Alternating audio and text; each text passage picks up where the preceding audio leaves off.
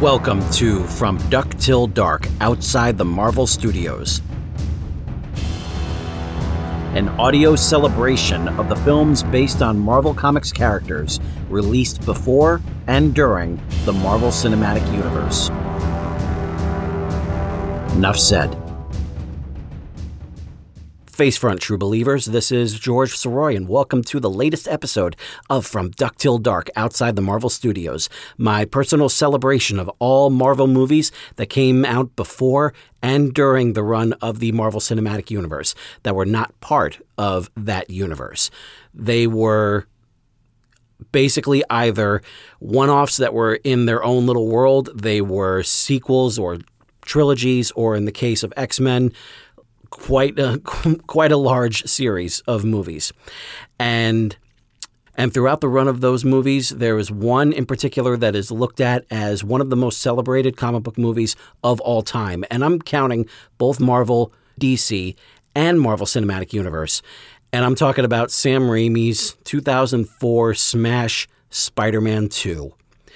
This is still one of the most celebrated comic book films of all time and deservedly even before the the first film even before the first film was released, Sony had hired writers Alfred Gough and Miles Millar to write a script of the film.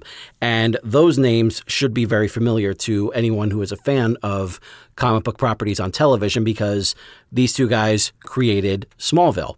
And so they definitely had their experience when it came to uh, working on comic book characters. And around the time that the first film had come out, David Koepp was added to co-write with Gough and Millar. And in September of 20 of and in September of 2002, they brought in Michael Chabon to to uh, to do a rewrite. And Michael Chabon is a very well-known novelist and screenwriter, and so here he is working on a Spider-Man film and doing some research. I was really, re- really interested in uh, some of the elements that he was able to bring in. He had a younger Dr. Octopus, someone who was infatuated with Mary Jane. And originally, the mechanical limbs, they used endorphins to counteract the pain of being attached to his body, which was really interesting. And he wound up getting into a battle with Spider Man, and his tentacles got fused together, and the fusion starts to kill him.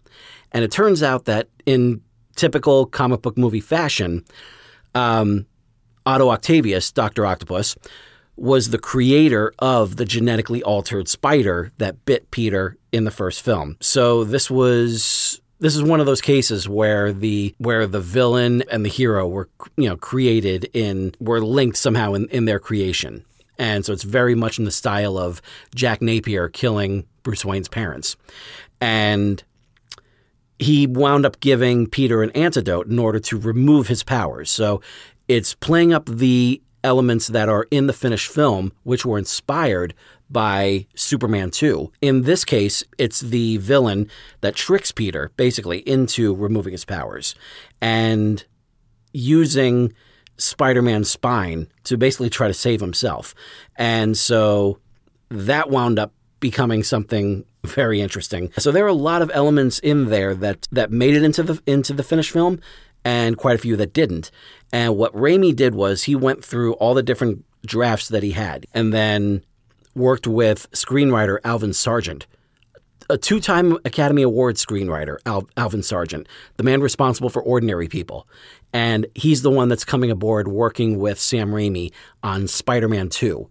So it's n- no disrespect to David Koepp. I, I enjoy his writing very much but it feels like they were really kind of stacking the deck with this one. They wanted to make sure that they had the best possible writers involved in this that could really elevate everything that they have in this.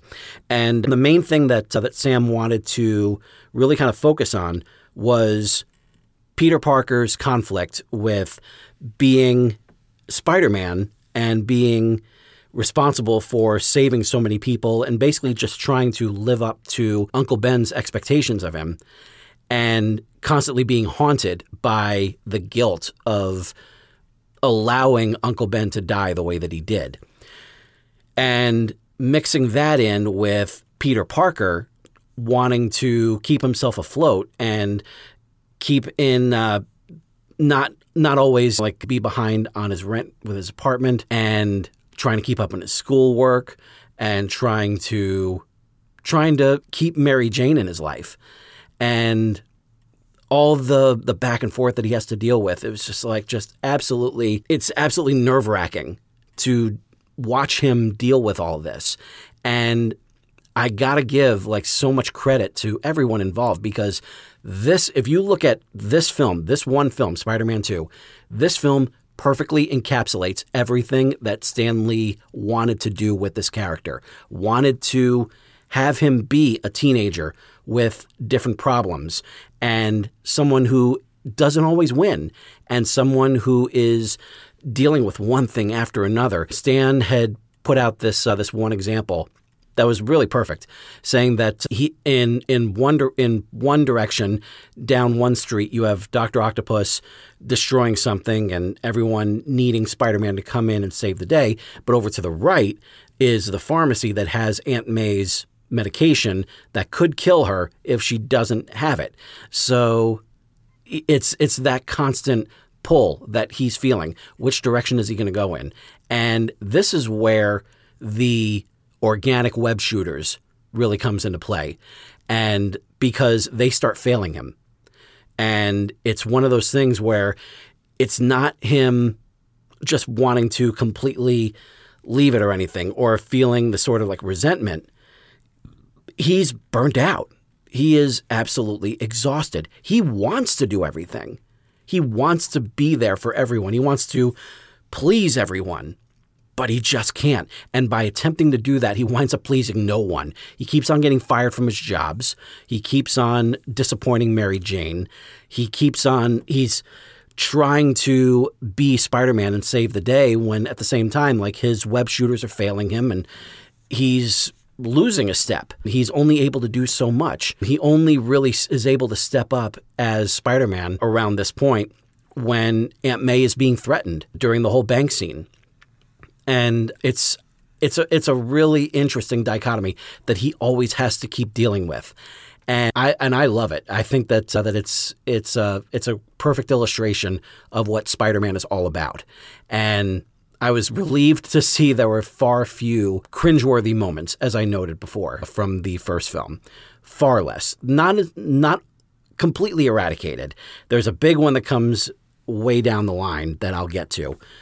But I, th- I think I think that uh, Tobey Maguire, you know, once again really nailed Peter Parker and was a solid Spider-Man. Kirsten Dunst, I thought was was a perfectly good Mary Jane. A lot of times she she was able to show that she has some spunk in her, and I was interested in seeing like where like where the whole thing goes with her basically with this love triangle that she's got going on because you have Peter really wanting to be there for her. At the same time she's getting married to John Jameson the astronaut. And so and then you have the elements with Harry Osborn constantly blaming Spider-Man for for the death of his father Norman. And knowing that there is somewhat of a connection between Peter Parker and Spider Man because of all the different pictures that he takes of Spider Man for the Daily Bugle. So you have Harry coming after him as well. So there's there's he's just getting hit on by hit by everyone at this point. And it's it's a real struggle to see him deal with this. And and I totally understand like his need to eventually just kind of walk away from everything. And the the moment when he does it, I thought was was handled really really well, especially when he has that moment where he walks away from the suit while it's lying in a garbage can, and which is a perfect recreation of that famous panel from from the Marvel comics when he says I'm Spider-Man no more. And they even put the exclamation point by using that same line. And uh, and all credit all absolutely all credit goes to Alfred Molina as Dr. Octopus, Otto Octavius. I thought he was incredibly charming. I thought he he showed so many great elements of Dr. Octopus. It was great to see him not being so one-dimensional as he was in the in the comics originally. He was very he, he was very much like someone who had this accident, had these tentacles fused to, fused to him, and now all of a sudden he wants to dominate the world. And that's not what he wants to do here. He wants he knows that his work is incomplete and he's wanting to wanting to finish it. And he also has these four devils on his shoulder with these four tentacles, basically like leading him into whatever direction that they feel that he needs to go in. And speaking of those tentacles, the scene in the hospital when he wakes up, when the tentacles wake up before him, is one of the most outstandingly shot scenes in the entire film. This is this is Raimi from the Evil Dead days, just going off with these crazy angles and everything, and just over the top awesomeness.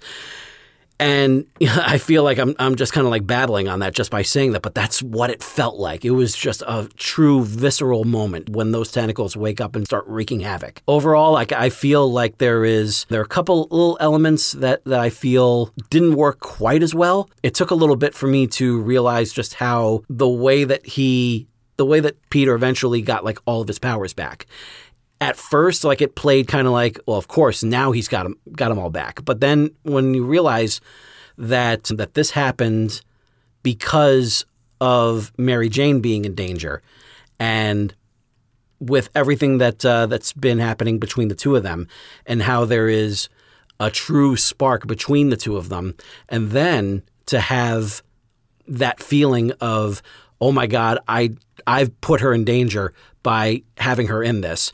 And it was that necessity of just really kind of breaking out and doing whatever was necessary to make sure that he got her back. Yeah, that would that would elevate anyone's you know like powers back up to where they need to be. That's where he's running on pure adrenaline. And speaking of pure adrenaline, the entire subway scene is magnificent. The whole subway fight scene is just start to finish perfection even the moments like right near the end, right near the end of it all, when he is basically being carried over by the by the subway by the subway passengers and almost like Christ-like.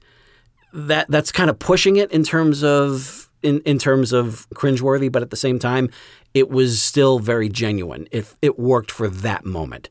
There is one other major element that I just have to mention, and that is the outstanding montage that was done right after Peter walked away from being Spider Man. Very, very unexpected montage. Uh, done to the tune of Raindrops Keep Falling on My Head from Butch Cassidy and the Sundance Kid.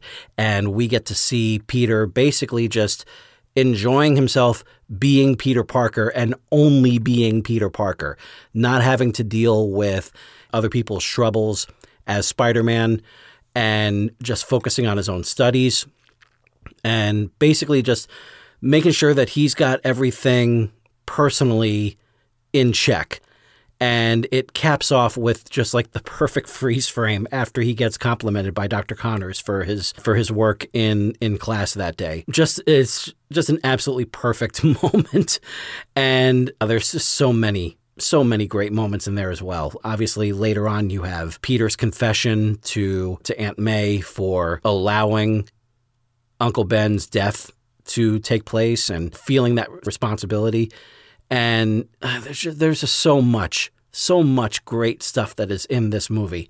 And the way the way it caps off too just with with great promise for what's to come because you not only have Peter and, and Mary Jane being together but you also have Harry discovering Norman's lair his green goblin lair and seeing and wondering like what could what could possibly come of all of this and then to ta- and then to uh, then the perfect exclamation point on the whole thing.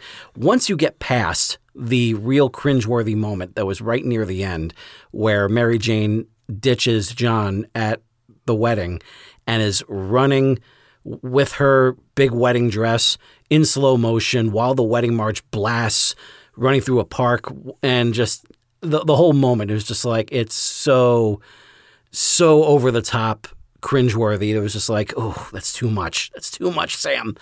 Um, But thankfully, he reels it in for the very end when he gives Mary Jane and Peter their moment to actually be together, to be a couple.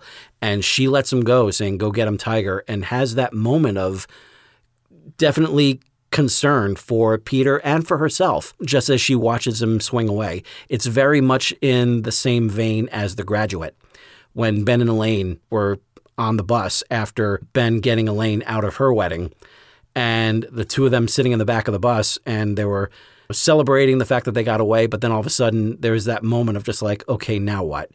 And that's what we get here and it's a perfect way to wrap up this this film.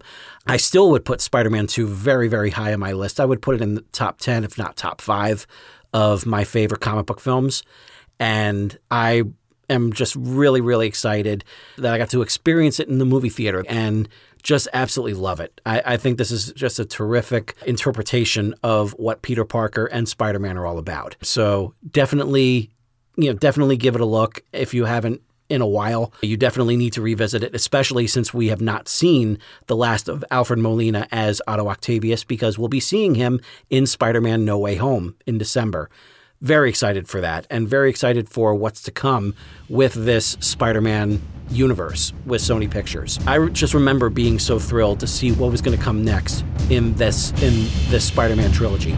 I had no idea what was awaiting me 3 years later, but we'll get to that. But first we have one more trilogy to wrap up for 2004 before we get into the first family of Marvel getting their long awaited debut on the big screen.